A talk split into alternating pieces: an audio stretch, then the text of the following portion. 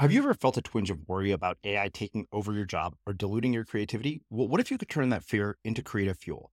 We've just published an amazing new ebook called The Four Keys to Success in an AI World. And this is more than just a guide, it's a deep exploration into the human skills that AI can't touch, the skills that are essential for standing out and thriving, no matter how much technology evolves. We're talking about real differentiators here like creativity, emotional intelligence, critical thinking, and much more. Inside, you'll find actionable insights and strategies to develop these skills, whether you're a creative person, a business person, or just simply someone who loves personal development. This isn't a story about tech taking over, it's a story of human creativity thriving alongside AI. Picture this AI as your creative co pilot, not just as a tool, but a collaborator that enhances your unique human skills. The Four Keys ebook will show you exactly how to do that and view AI in a new way that empowers you instead of overshadows you. Transform your creative potential today. Head over to unmistakablecreative.com slash four keys. Use the number four, K E Y S. That's unmistakablecreative.com slash four keys and download your free copy.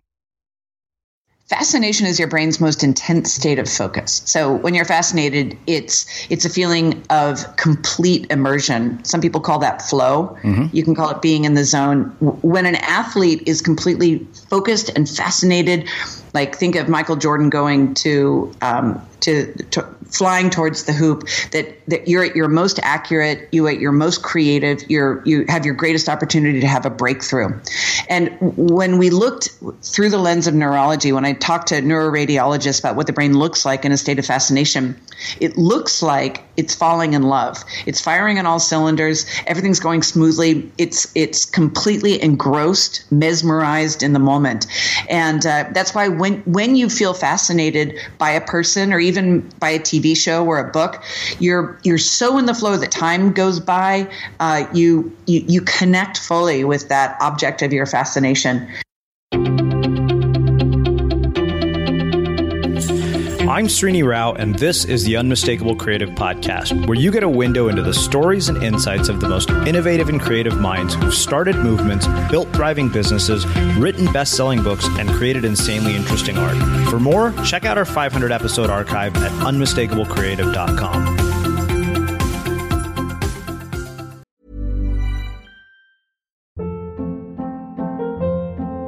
Hold up. What was that? Boring. No flavor. That was as bad as those leftovers you ate all week. Keke Palmer here, and it's time to say hello to something fresh and guilt-free. Hello Fresh. Jazz up dinner with pecan-crusted chicken or garlic butter shrimp scampi. Now that's music to my mouth. Hello Fresh. Let's get this dinner party started. Discover all the delicious possibilities at hellofresh.com.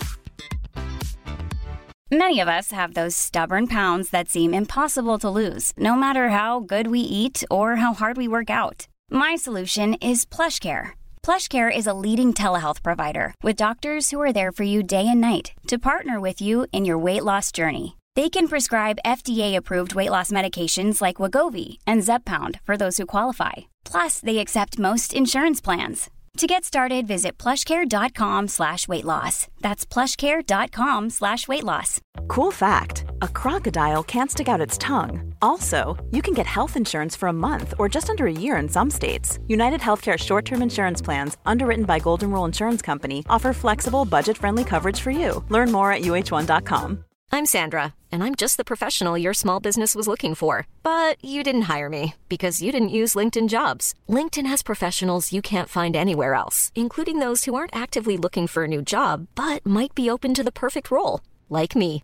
In a given month, over 70% of LinkedIn users don't visit other leading job sites. So if you're not looking on LinkedIn, you'll miss out on great candidates like Sandra. Start hiring professionals like a professional. Post your free job on linkedin.com slash people today. Quality sleep is essential. That's why the Sleep Number smart bed is designed for your ever-evolving sleep needs. Need a bed that's firmer or softer on either side? Helps you sleep at a comfortable temperature? Sleep Number smart beds let you individualize your comfort so you sleep better together. JD Power ranks Sleep Number number 1 in customer satisfaction with mattresses purchased in-store. And now, save 50% on the Sleep Number limited edition Smart Bed for a limited time. For JD Power 2023 award information, visit jdpower.com/awards. Only at a Sleep Number store or sleepnumber.com. As creators, we're always on the move. Whether it's a live podcast event, a pop up shop, or a workshop, we're constantly interacting with community, and that's where Tap to Pay on iPhone and Stripe comes in. Imagine this you're at a live event, a listener loves your merch, or a participant wants to sign up for your course on the spot. With Tap to Pay on iPhone and Stripe, you can accept their payments right there and then, right from your iPhone, so there's no extra hardware or no delays. Total game changer. It's not just for creators, any business owner can do this. It's about making transactions smoother and much more personal, growing your business in your way. We've been using Stripe for our products and courses for a long time, and now with Tap to Pay on iPhone, you can take your business to the next level too. So visit stripe.com slash tap iPhone to learn more. Remember, folks, with Tap to Pay on iPhone and Stripe, your business is always at your fingertips. Sally, welcome to the Unmistakable Creative. Thanks so much for taking the time to join us. I am I am fascinated by being unmistakable. Well, you know, we had you here last uh, last year, maybe two years ago, when we were talking about your last book, "How the World Sees You at Your Best," uh, and you know, and it, the conversation resonated with me so much that I literally had your uh, the album cover printed and framed and put it on my wall.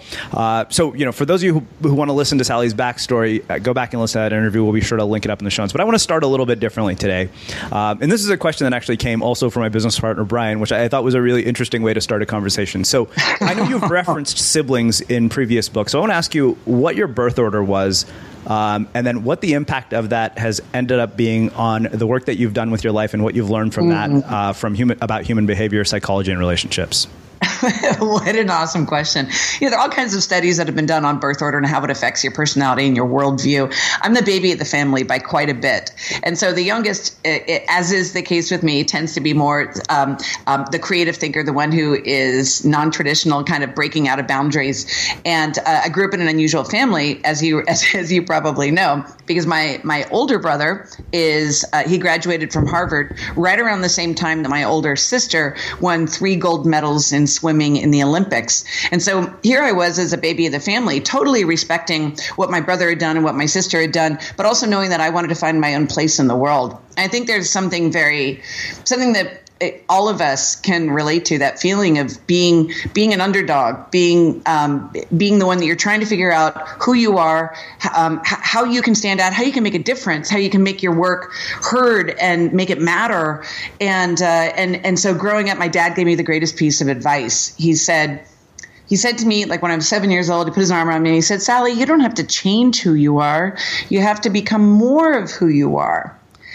And I remember that so profoundly that my parents completely supported and validated each of their children in, in very different ways. And I, um, I, I, I think as as parents, but also as leaders, it's important for us to do that, to take all the people that we work with and, and understand the way in which they deliver unique value, the way that they are most likely to succeed. And then you've got to you've got to custom build around that. Yeah, you know, it's interesting. Uh, that's is such profound wisdom, and and I, there's two things that actually come from me. Like, I wonder what it is about you that made you self aware enough at such an early age to realize what value that kind of advice would have later on in your life.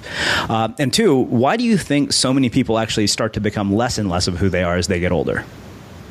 Well, I think it, it, the the reason why I was so able to profoundly hear it was because of insecurity, because of that feeling of of not being heard. There's there's something incredibly demoralizing about um, not feeling validated in a situation, and, and, I didn't feel that in my in I did feel validated in my family. But uh, l- let me give you an example of what what I've since learned in my research. We we we did a major market study in which we were asking people how much fascination was actually worth to them in dollar amounts. And one of the questions we had was if you could be the most fascinating person in the room, how much would you be willing to pay for that? And we found this is going to blow your face off. Women will spend more to be fascinating than they spend on food and clothes combined. Wow. In other words, if if if you can if you can help someone feel like they're the most fascinating person in the room, it's so important to them that for women they'll pay more than food and clothes combined, 15% of their take home income. But and men are men are close behind it, not that far. But here's the learning people need to feel acknowledged. They need to have a voice. They need to be heard. It's true within companies. It's true within our culture. It's true in any type of organization or even a romantic relationship. Just making the other person feel like what they're saying matters and they can make a real difference that, that, that they, that, that their words are going to be heard and remembered and shape action is what we all want more deeply than anything. Mm-hmm. To contrast that, another piece of research that we did, um, we asked people, um, Are you a better driver than the average person? And 80% of people said yes. I am a better driver than the average person, which makes no sense because 50% are above average, 50% are below. So they grossly, they grossly overrate how good they are at driving. And then we asked, are you more fascinating than the average person? In other words, do you communicate in a way that's heard and remembered? And only 39% said yes. So we overestimate how good we are at many things, but we underestimate how good we are at our ability to communicate in a way that's heard and remembered. And it, it, I was confused by that finding at first until we looked more deeply into the numbers and we saw that people feel like they don't matter enough to be fascinating. They're afraid to be fascinating.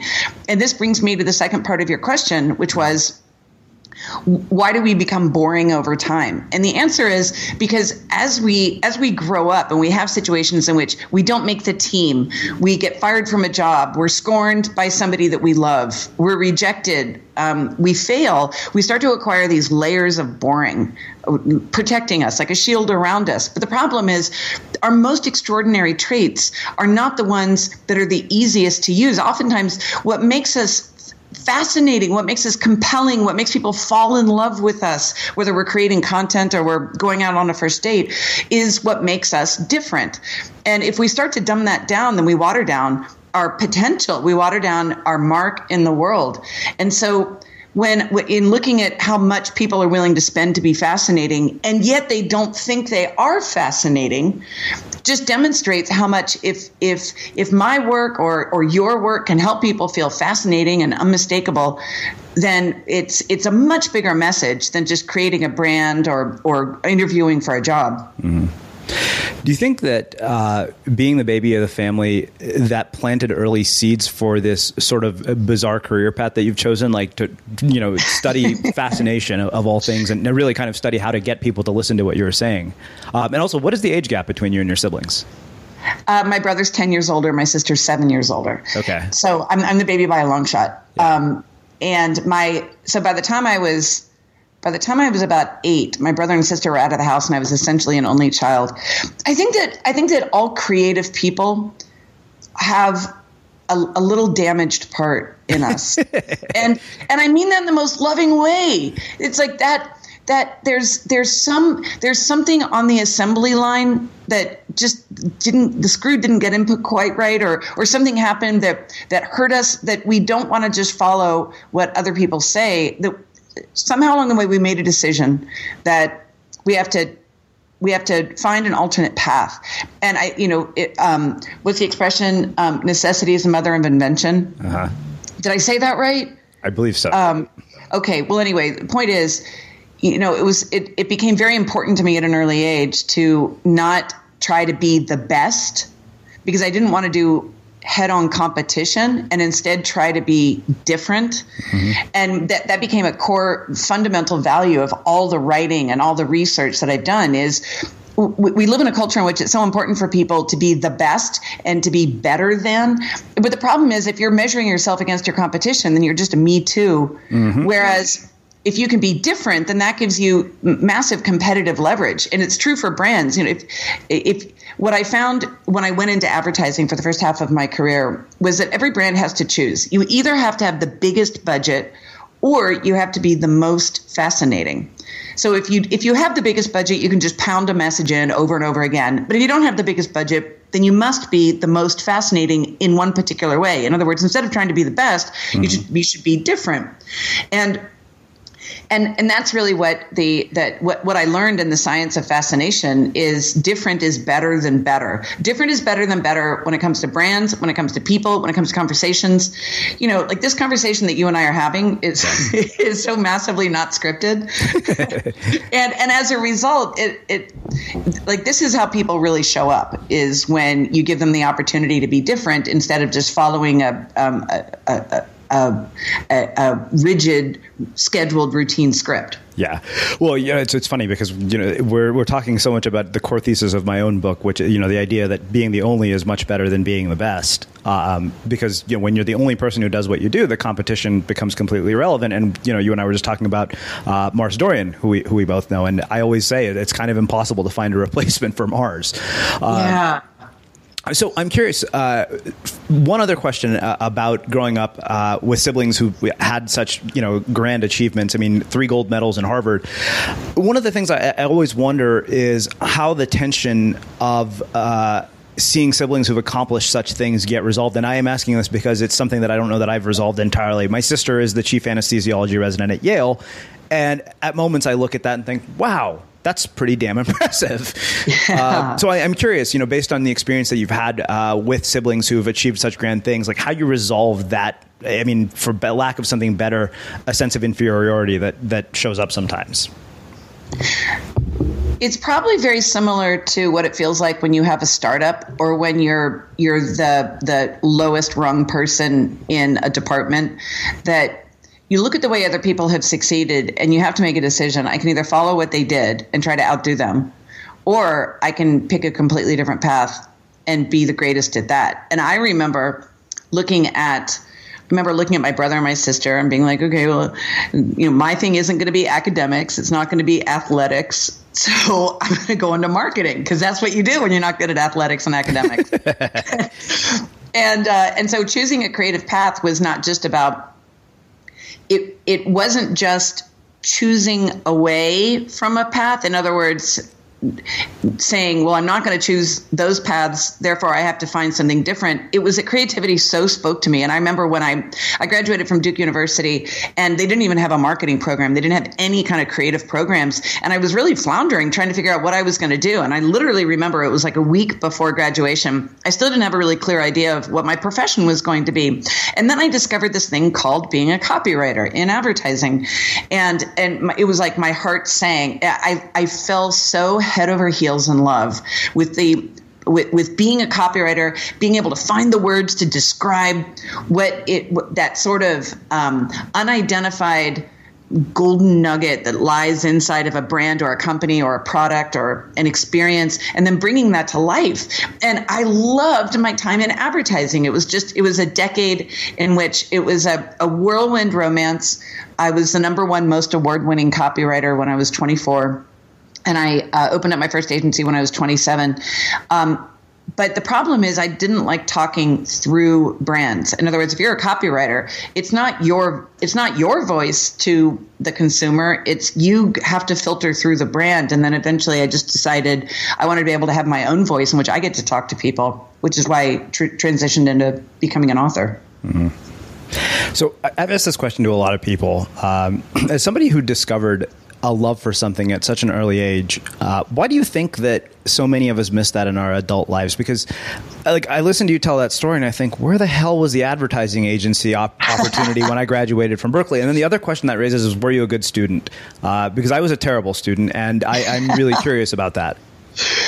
Uh, I wasn't a great student because. Um, what I loved about advertising was you had to find something that didn't exist before. You know, like the, the agencies that I worked in, we were working on brands like Nike and Target and Mini Cooper, Coca Cola. So the goal was how do you come up with something that's never been thought of or, or written before or, or created into a storyline? And um, and I, I, think it's very hard in school to be the person who wants to do something no one's ever done before when you're graded on a bell curve. Mm-hmm with a with with a with a regimented. I mean, growing up in school, you have to stay in line and raise your hand, and it's it's not exactly conducive to instilling creativity. Um, but to your, uh, I think it's funny that you and I are both talking about. Um, I went to Duke, you went to Berkeley, and we're talking about how we weren't good students. Well, somewhere along the way, we had to have done something. Um, I uh, so here's the thing. I think um, when I think it. Uh, to, to answer the first part of your question, can I tell you a, a very hard personal story? Absolutely. Um, advertising was very thrilling and kind of it tapped into my soul. It was some I felt like I had finally found what I was meant to do, and and it was going very well. And I remember my my salary doubled like every year for for several years, and then. I I um, I was asked to open up a major advertising agency office in Los Angeles, and um, so I left my own company to go have this um, have, have this experience of working with people who are incredibly smart on major global brands. And opening day of my new office that I just opened was September 10th of 2001. Wow. So, um, you know, the world came to an end, and it was it it I, I you know, there, there are not words to describe it. So um, I had hired people away from other jobs. I was the sole breadwinner of my family. I had a three month old baby. Um, um, but yet, it, on, on a much higher level, there were there were. It was just it was uh, it, the the darkest time that for most of us we can ever possibly imagine for our country, and and I um, and that that created a huge crisis for me because advertising is often so superficial, and it felt like there wasn't really deep meaning in that, and um, and I became completely disenfranchised with advertising because it felt like it was just slapping a, a marketing membrane on like it's exactly what people didn't need right then and and on a personal level they really didn't need it because marketing budgets are the first to get slashed whenever there's any kind of of crisis and so i uh, um, and so I, I, my very first book that was ever published came out with Penguin. It was named Radical Careering. And Radical Careering was about the notes I wrote to myself and that I wrote to other people um, to keep them, um, to to help them find meaning and um, inspiration even in the worst possible time. And I would never have written that book if it if if I hadn't gone through this experience of trying to lead a company through um, through, through this in, incredibly bleak chapter. And so, in a weird way, it allowed me to reorient my career that I was still doing what I loved before, which was in a sense being a copywriter, but helping people find that inspiration within themselves instead of finding it in a product. Mm-hmm. So, so you, you were just you were asking how do how do we find this um, how do how do we find what what what we swoon over?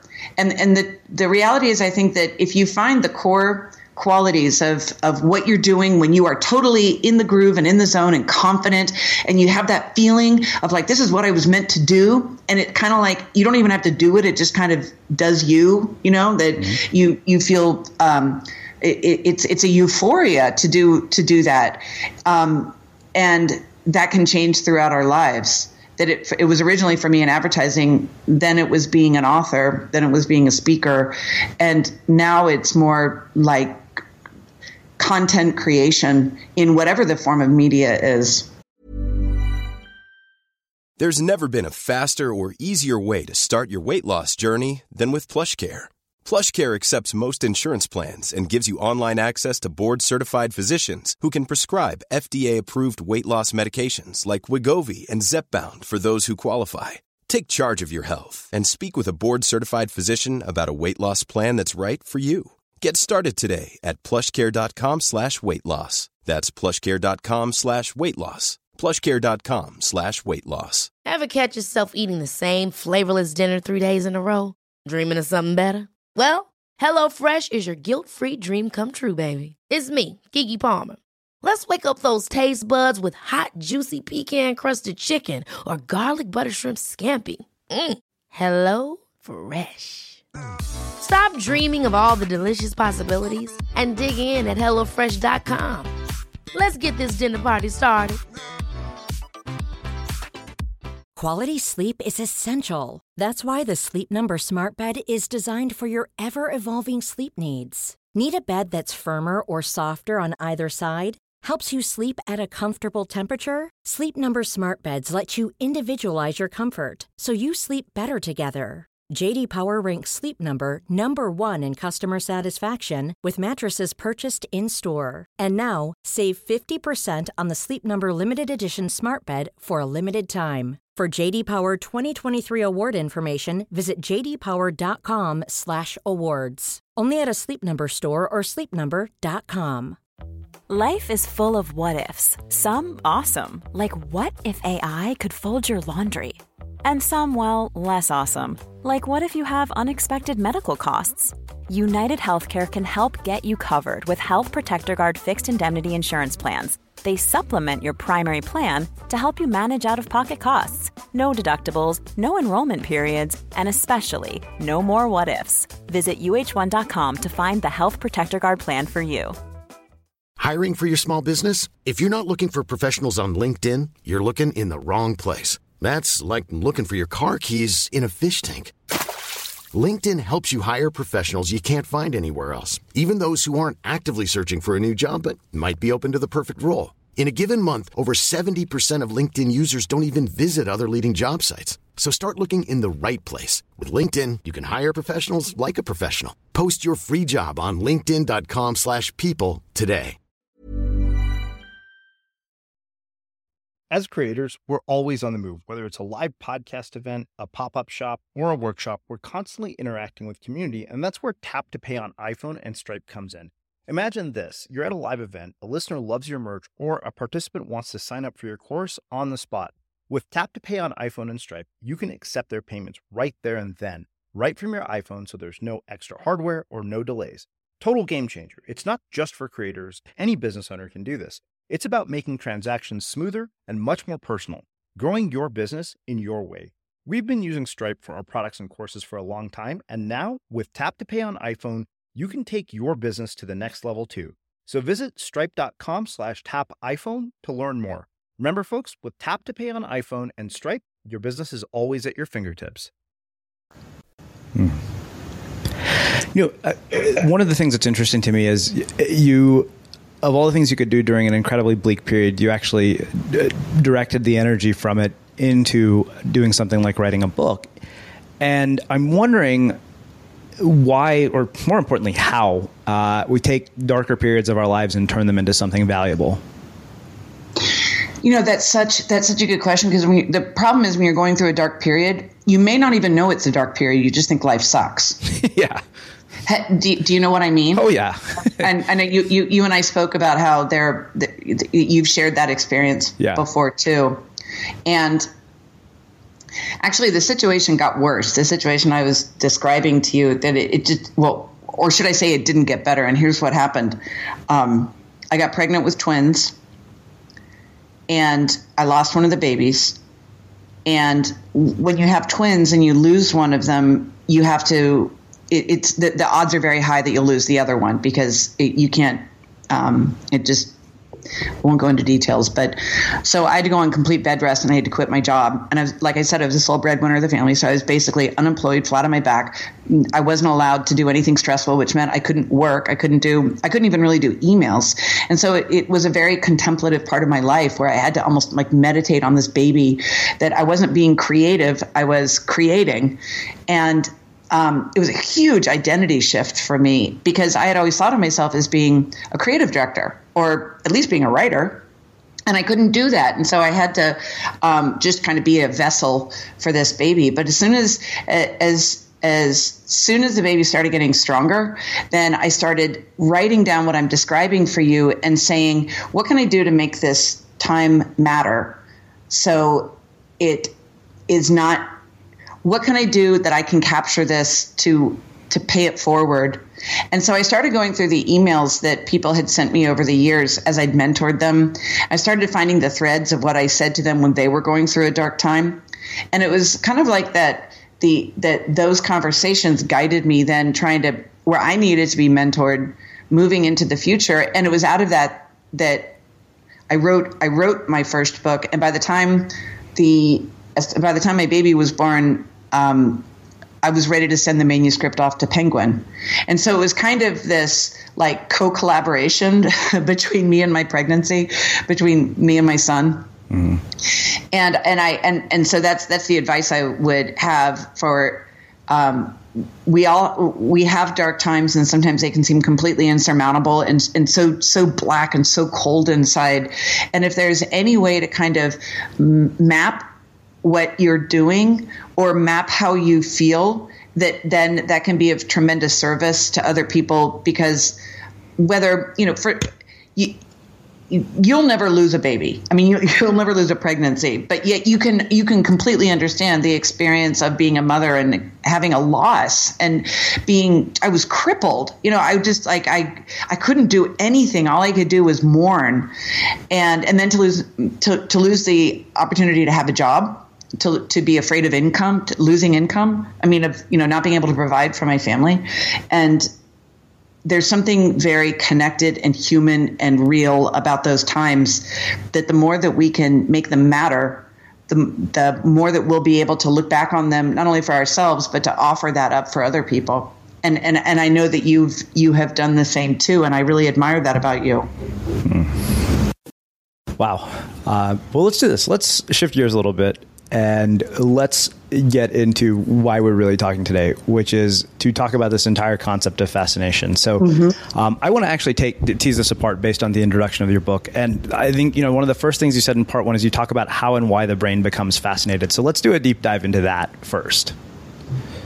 Sure. Um, fascination is your brain's most intense state of focus. So when you're fascinated it's it's a feeling of complete immersion. Some people call that flow. Mm-hmm. you can call it being in the zone. When an athlete is completely focused and fascinated like think of michael jordan going to um, to, to flying towards the hoop that, that you're at your most accurate you at your most creative you're you have your greatest opportunity to have a breakthrough.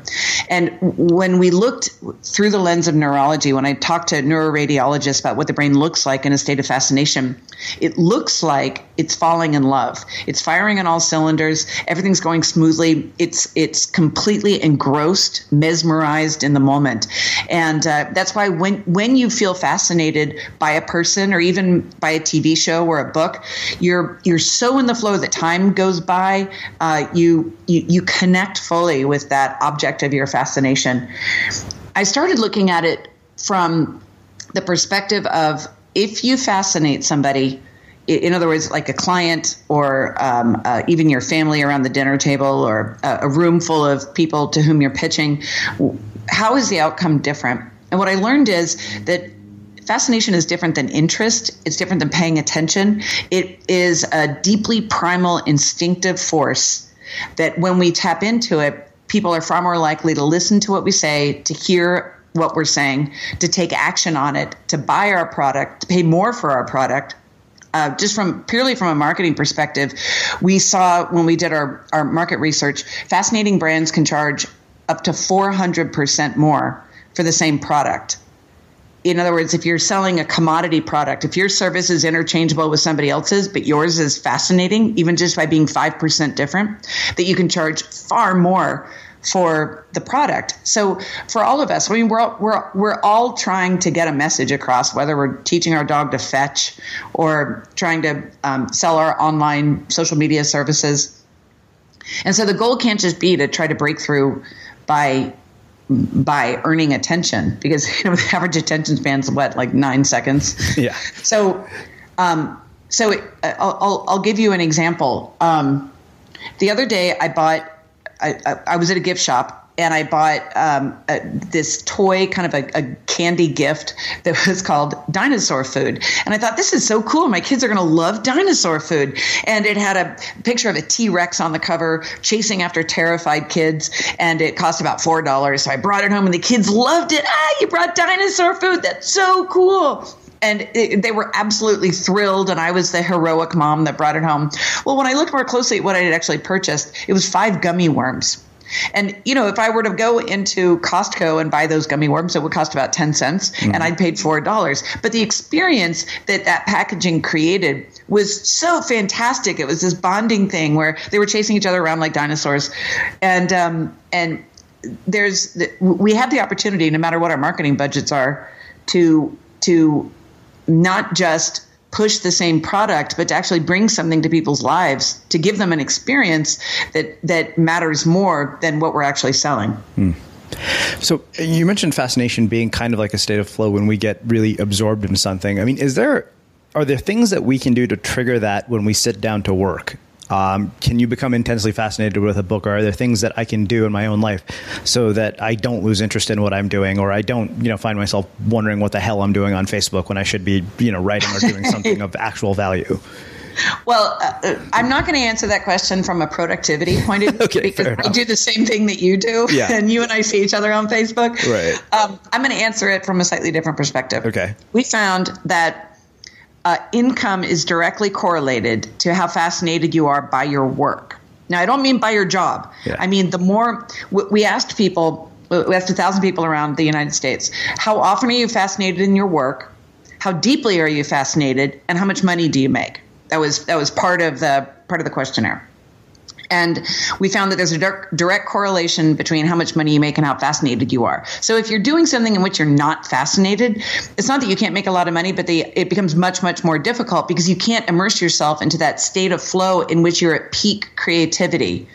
So one of the one of the neurologists that I that I talked to in my research around this described it like muscle memory. That you know, um, do you play a sport? I'm a surfer. Oh, of course, of course, yes. So when you're surfing, you're probably not thinking, "Oh, I need to move my foot over a little bit. Oh, now I need to orient my body in space this way." It probably comes very naturally for yeah, you. I mean, after after thousands of waves, you don't even think about it after thousands of waves right. So so there's there's kind of a muscle memory that you because you don't your brain is not conflicted and confused and distracted there's not a lot of um, you're not going haywire you don't feel overwhelmed that you can really put yourself into it and become become the best surfer that you possibly can. Would you agree? Yeah i'd agree with that and so what the what the neurologist was describing, he was using um, skiing as a metaphor, but he was saying when when when you're doing a hobby or you're with someone that you love deeply, you don't have to think, you don't have to wear a mask, you don't have to try. It's just naturally there, and that that's what happens when we become fascinated. We drop the mask for a minute and we can fully immerse ourselves in the activity and be our absolute best. So you described a moment ago, you were asking almost from a productivity perspective, how can we have those moments? Well, what I can say is, uh, different people have different ways of of getting into that zone of fascination. For me, I have to listen to I have noise canceling headphones. I listen to the same song over and over again, so it's almost like a trance.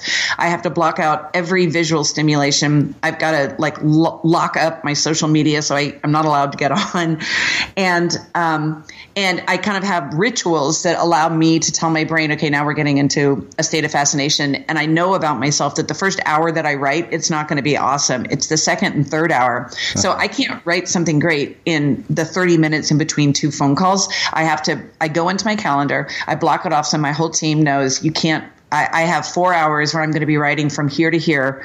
Um, I'm a morning person. But whatever everybody's thing is, it's sort of like the way baseball players have their lucky socks. I mean, you've got to have your ritual and your routine, um, whatever yours is. And and one of the things that we learned in um, in our research over the years is that when when people are fascinated in their work, that they are their most confident and they love their jobs the most. And we tested this. Are you do you love your job because you're fascinated, or are you fascinated because you love your job?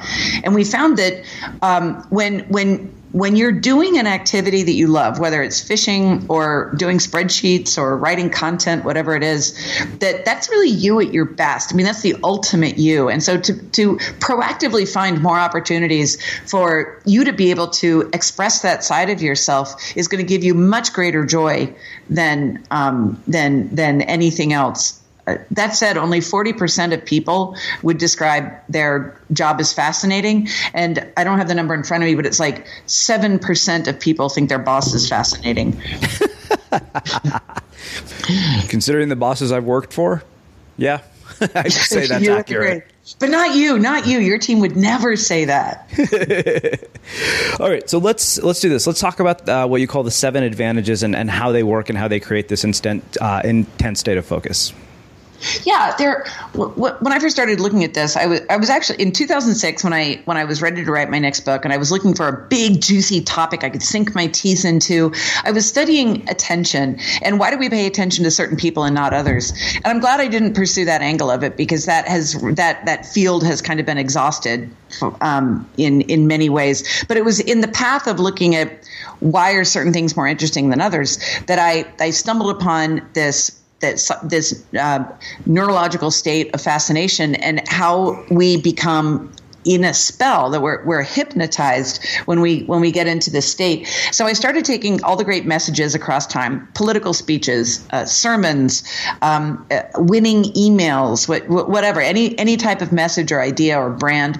And I started putting them into buckets to try to find what's the system behind this and um, how can we start to deconstruct what makes why exactly an idea is fascinating. And initially, I had 16 different categories that included things like surprise and um, audacity. And, and then uh, my, my agent gave me a great piece of advice. He said, um, you need each one to be different enough that they don't replicate, but um, few enough that they that you don't have any that you don't need so that you don't have any superfluous and and so originally there were seven different fascination advantages. And I, so i uh, my initially i was looking through the lens of branding looking at ads looking at marketing and putting them into these seven categories like um, prestige, which is the language of excellence. Prestige brands are the ones that raise the bar, that uh, they're highly aspirational. They can charge more because they add a lot of perceived value. Um, I did a piece of research in which I gave two women two pairs of sunglasses, and one pair had a Chanel logo and the other one didn't. And I asked them how much they'd be willing to spend for these two pairs of sunglasses. And they were willing to spend four times more for the pair with the Chanel logo, even though they were exactly the same sunglasses. So what the women were buying was sunglasses, but what they were paying for was the logo. And and similarly, we as individuals can raise our perceived value if we tap into the prestige advantage, or we can raise the raise the price point or raise our fees of our products and services. Um, over time, I started to evolve. Can you tell? I talk with my hands so much that I keep hitting the microphone. No worries, so you're good. hear this like little noise. What nope. that means is I'm starting to get really excited and like my nose is getting sweaty. Um, when uh, when I so so the seven different advantages you can think about them like seven different languages that a brand can speak, um, and if as it, for for those of us who are listening to us, both people who are listening in our audience, um, I, I developed an assessment that measures which of these advantages your brand is already using, and you can find that at brandfascination.com. It's a free assessment. We just released it. Awesome. In fact, we haven't even talked about it. Yeah. Um, there's um, passion, which is the language of relationship. Passion brands are are they're they're sensory, they're emotional, they're evocative. They they don't rely on facts. They're all about creating an emotional connection. There's uh, the power advantage. Power is the language of confidence. And these are the brands that have a really strong opinion in the marketplace. They're not afraid to be the leader, they're the authority. They take charge. And uh, you can think of Google or TSA. Um, there's the innovation advantage, which are brands that are are completely oriented around creativity, breaking up the status quo. Um, Virgin or Apple. There are mystique brands. Mystique is the most rare of all the languages. Um, uh, less than less than six percent of brands speak the language of mystique. Mystique is about listening and asking questions, and not necessarily thrusting yourself into the limelight, but instead uh, finding out about your customers and your clients, and and maybe even withholding information. The way the the way Jägermeister hints that it has elk's blood and opiates, but um, but never really gives away the secret. Uh, there's the trust advantage. Trust is the language of stability. These brands are, are comfortable, um, they're they're reliable, they're dependable, they're even predictable in, in good ways and bad ways. It, this is the the diner that you go to that has the the meal that you know exactly what it's going to taste like. Well, an interesting piece of research around trust is every brand wants to be trusted because the word is very loaded but neurologically, trust means patterns, patterns that your brain recognizes. And the more you recognize a pattern, then the more you're fascinated by it. And that's why you like to put a song on repeat. You like it more the third time you've heard it than the first. And it's why you think your mother's spaghetti sauce tastes better than, than somebody else's. And it's also why when you look at somebody you love, that you can feel a rush of emotion without literally seeing their face because you recognize the patterns.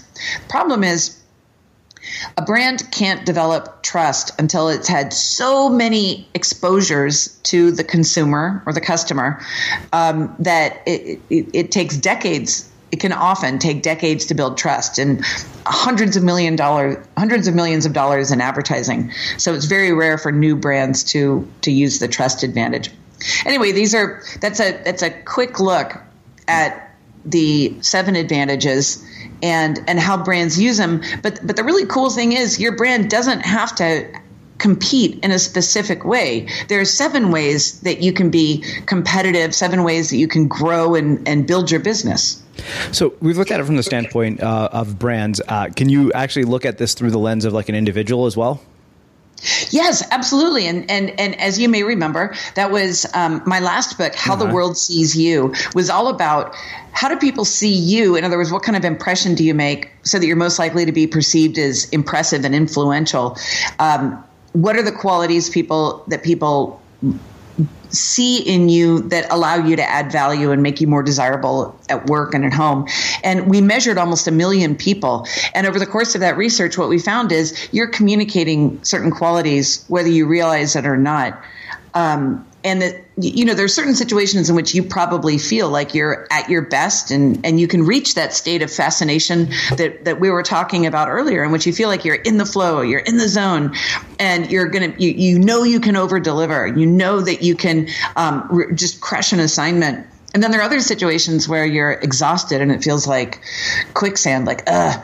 Mm. and so when so that assessment is named the fascination advantage and you can check that out at our website how to fascinate in fact let's let's give your audience a code okay. so they can see it okay so i'm going to make the code rao r-a-o okay already is that good? Yeah, that's perfect. So we'll, I'll give you that. Maybe you can do it in the show notes. So that's so there. There are two ways you can think about this system. It works with individuals, with your personal brand or your team, and then um, th- then you can also use it to look at your business and your products and services. And that's part of the reason why I released this new version of the book so that the two systems could work perfectly together like an algorithm. Hmm. So, one of the things we've talked about is the ability to customize any message with uh, these tactics and the uh, tactics and these ideas. And then I know you mentioned that there's a five step action plan. So if we can wrap up with going through those, um, I think that'll be really interesting and, and really useful for our listeners okay you know what? I'm i'm i'm opening up to my i'm opening up to my page so we can be following along with the same thing. Have you ever found isn't it weird when you write something but then you have to go back and kind of like lock into it? Yeah. Do you know what i mean? Exactly. you know like yeah so because the book's only been out for a week i'm still like i'm turning to page 258 um the, the, here's the system. When you find the people within your within your organization, whether it's just you and somebody else or a team of hundred that, that are going to be the ones that are going to be the thought leaders for what the brand stands for. And I recommend finding people from different departments if you can, if you have different departments, because marketing doesn't live inside of a marketing department. It lives inside of the culture that people that live and breathe it every day. And then um, get a copy of the book for each person so you have the same system that you're following along with. And then go to brandfascination.com, do the assessment so that you can find what your primary advantage is, that the advantage that your brand is most likely to use to become impossible to resist. And then you just go through step by step the system that I laid out in part two and three. And I'll give you an, uh, an example of it we found that when a brand identifies what makes it different than its competitors, that it that, that that's a huge competitive advantage, like we were talking about earlier. The other part of it is what does the brand do best? And so I, I put this I put this system that I'd been using for for my decade in advertising that I had kind of developed as my own little shortcut and I created it as a branding hack, kind of a, a hack to get very quickly f- through the creative process to um, having a strategic brief. Because once you've got that strategic brief, it becomes like a it, it's it lights the way to your direction. It becomes the north star of of all the work, all the messaging that you should do. So the anthem is created from two parts how your brand is different, what your brand does best. How the brand is different is what you find out when you take the brandfascination.com assessment. What the brand does best is what you find in part three of the book to help you customize your message. So it's almost like somebody, once you go through the system, it's like somebody handing you here are the five words that you probably should be using, and you can literally use these five words, or you can uh, use them um, strategically as a as as a guide to how your messaging is going to be most effective. So it's taking what I was doing in the world of advertising as a creative director uh, when I was working on projects that went on for six months or a year and distilling it down into a process that you can do about an hour by ushering you in through the back door. Mm. Well, this has been awesome, uh, as I expected it would be, because our, our, other conversation was just as amazing too. So I have one final question for you, which is how we finish all our interviews at the Unmistakable Creative. what do you think it is that makes somebody or something unmistakable? Their quirks, the things, the things about them that they sometimes hide, the things that they put in a box and put on a shelf and close the door behind it and walk away, the things that over the course of their life teach them how to be boring because they're afraid of rejection. Um, I here's the here's here's how I say it to myself. You don't learn how to be fascinating or unmistakable. You unlearn boring. So the goal is to unlearn boring, unlearn all those uh, all those layers of inhibition that we gain over our lives, and then apply those differences and in turning a disadvantage, a, per, a so-called flaw, into your greatest asset. Hmm. Well, this has been fabulous, and uh, I really, really appreciate you taking the time to join us and share your story and your insights with our listeners. Uh, I always enjoy talking to you, and this has easily been one of my favorite conversations I've had this year. Yay! Oh, but me too. I I love being able to hear what you're up to. I'm so excited for your new, your new book to come out, and it comes out August 2nd? Yep. August Is that 2nd. right? Whoop, whoop. Yeah. Okay. Mike, you and I should do a little like, like bump, bump, you know, like a little, like a little, like I'm, I'm sitting right now, I'm, I'm, I'm giving you like fist bumps or like hip bumps that, um, you know, it's, it's, it's scary and weird to go through a launch. And I'm so proud of you for the progress that you have already made. I'm, I'm really excited to watch this launch and, and watch what you do in the world. Thank you for listening to this episode of the Unmistakable Creative Podcast. While you were listening, were there any moments you found fascinating, inspiring, instructive, maybe even heartwarming? Can you think of anyone, a friend or a family member who would appreciate this moment? If so, take a second and share today's episode with that one person because good ideas and messages are meant to be shared.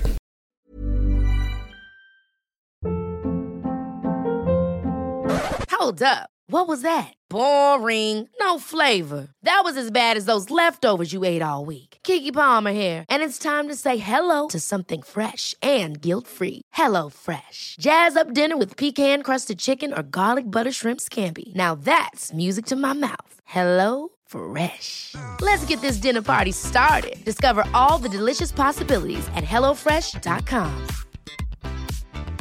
Even when we're on a budget, we still deserve nice things.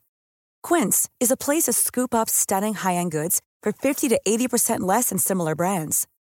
They have buttery soft cashmere sweaters starting at $50, luxurious Italian leather bags, and so much more. Plus, Quince only works with factories that use safe, ethical, and responsible manufacturing. Get the high-end goods you'll love without the high price tag with Quince. Go to quince.com/style for free shipping and 365-day returns. Sick of being upsold at gyms? My guy, you're currently a base member. For $90 more, I can upgrade you to our Shred membership. For 130 more, you'll be a Swole member. And for just $300 more, you'll reach Sweat Platinum. At Planet Fitness, you'll get energy without the upsell. Never pushy, always free fitness training and equipment for every workout. It's fitness that fits your budget. Join Planet Fitness for just $1 down and $10 a month. Cancel anytime. Deal ends Friday, May 10th. See Home Club for details. Have you ever felt a twinge of worry about AI taking over your job or diluting your creativity? Well, what if you could turn that fear into creative fuel? We've just published an amazing new ebook called The Four Keys to Success in an AI World. And this is more than just a guide, it's a deep exploration into the human skills that AI can't touch, the skills that are essential for standing out and thriving, no matter how much technology evolved. We're talking about real differentiators here like creativity, emotional intelligence, critical thinking, and much more. Inside, you'll find actionable insights and strategies to develop these skills, whether you're a creative person, a business person, or just simply someone who loves personal development. this isn't a story about tech taking over. It's a story of human creativity thriving alongside AI. Picture this AI as your creative co pilot, not just as a tool, but a collaborator that enhances your unique human skills. The Four Keys ebook will show you exactly how to do that and view AI in a new way that empowers you instead of overshadows you. Transform your creative potential today. Head over to unmistakablecreative.com slash four keys. Use the number four, K E Y S. That's unmistakablecreative.com slash four keys and download your free copy.